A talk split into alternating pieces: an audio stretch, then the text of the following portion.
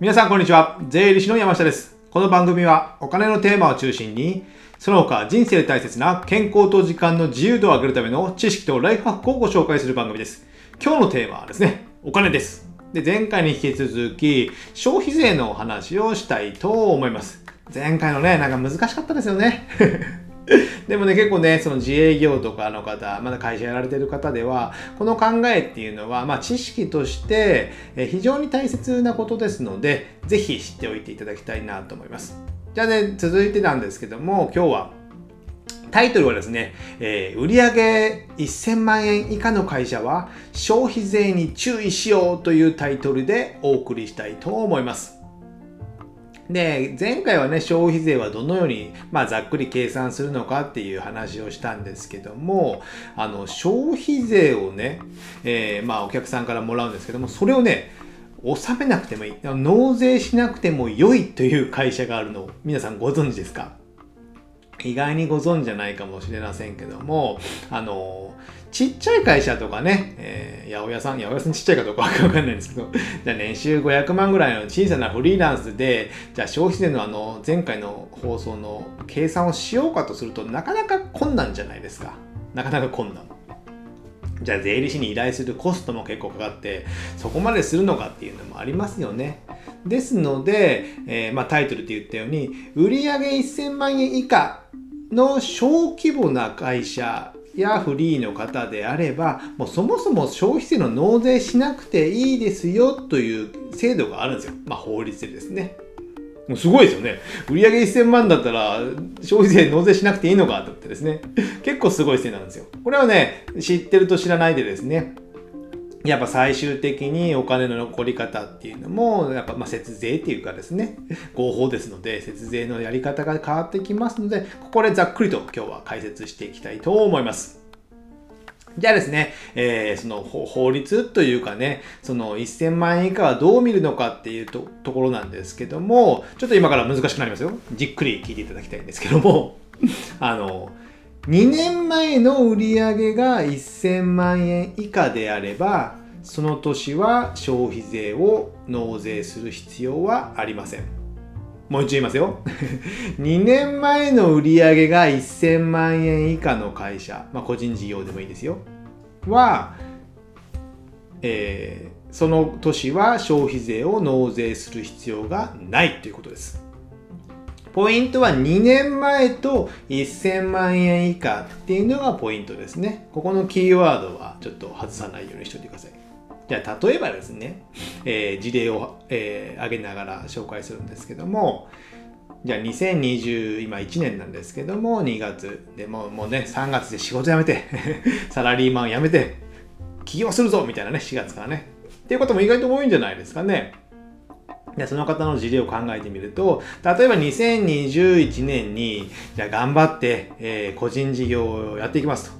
で売上が、えー1500万になりましたと。2021年ですね1年間で。おおすごいですね2500万ですよ初年度からですね素晴らしいです。じゃあ、この1500万売り上げて、まあ、例えばそれの10%消費税を150万もらっててですね。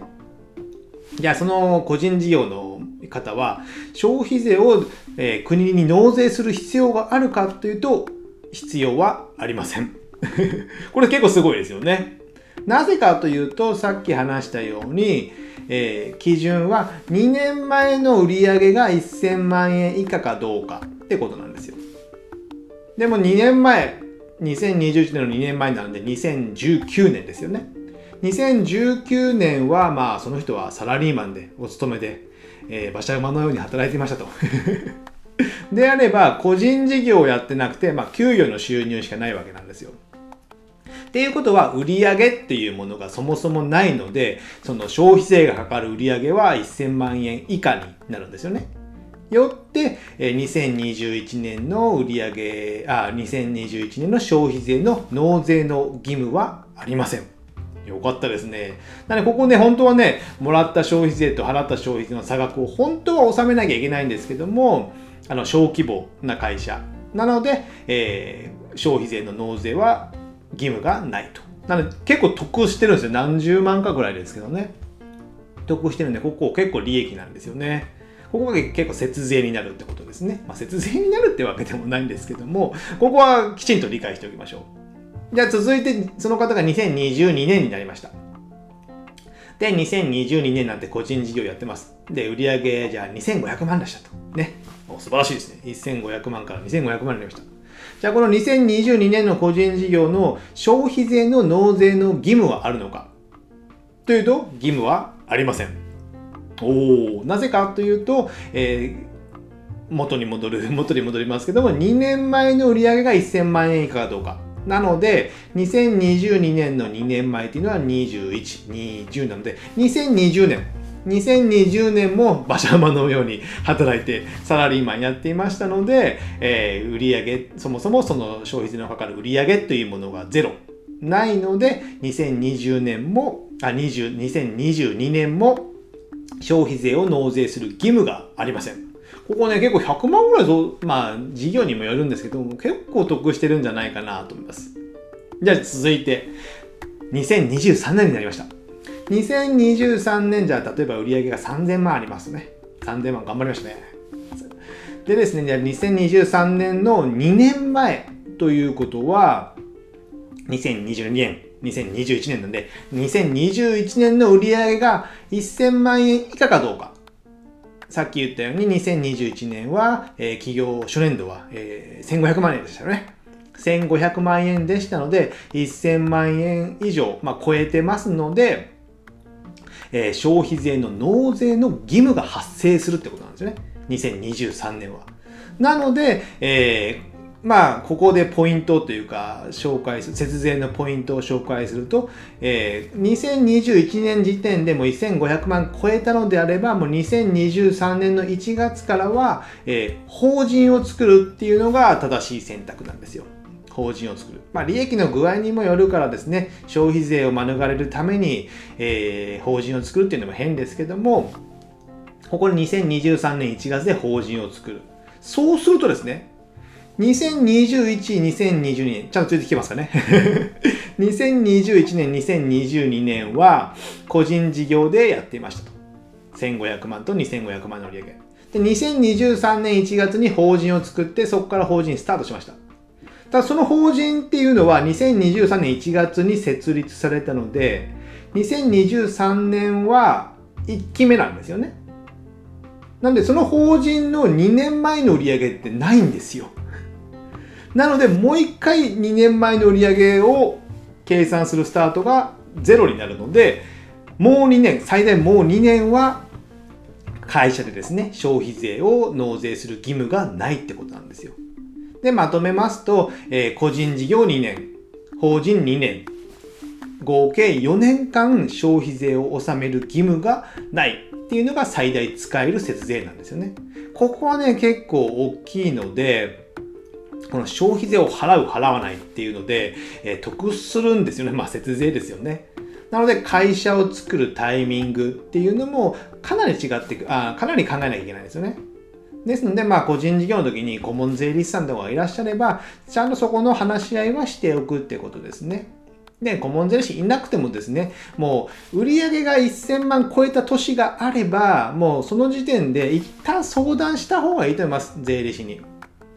あの、ホームページとかね、ネットでググればですね、あの、無料相談とかもあるじゃないですか。その2、3個回ってくるんですよ。売上が1000万超えたら。で、いろいろ聞いて、まあ、よかったら契約すればいいし、まあ、契約しなくても別にいいんですけども、この時点で消費税がかかるんで法人にした方がいいですよとか、ここでかからないからまだ大丈夫ですよっていう判断もしてもらえると思うので、まあ、それは無料でできると思うので、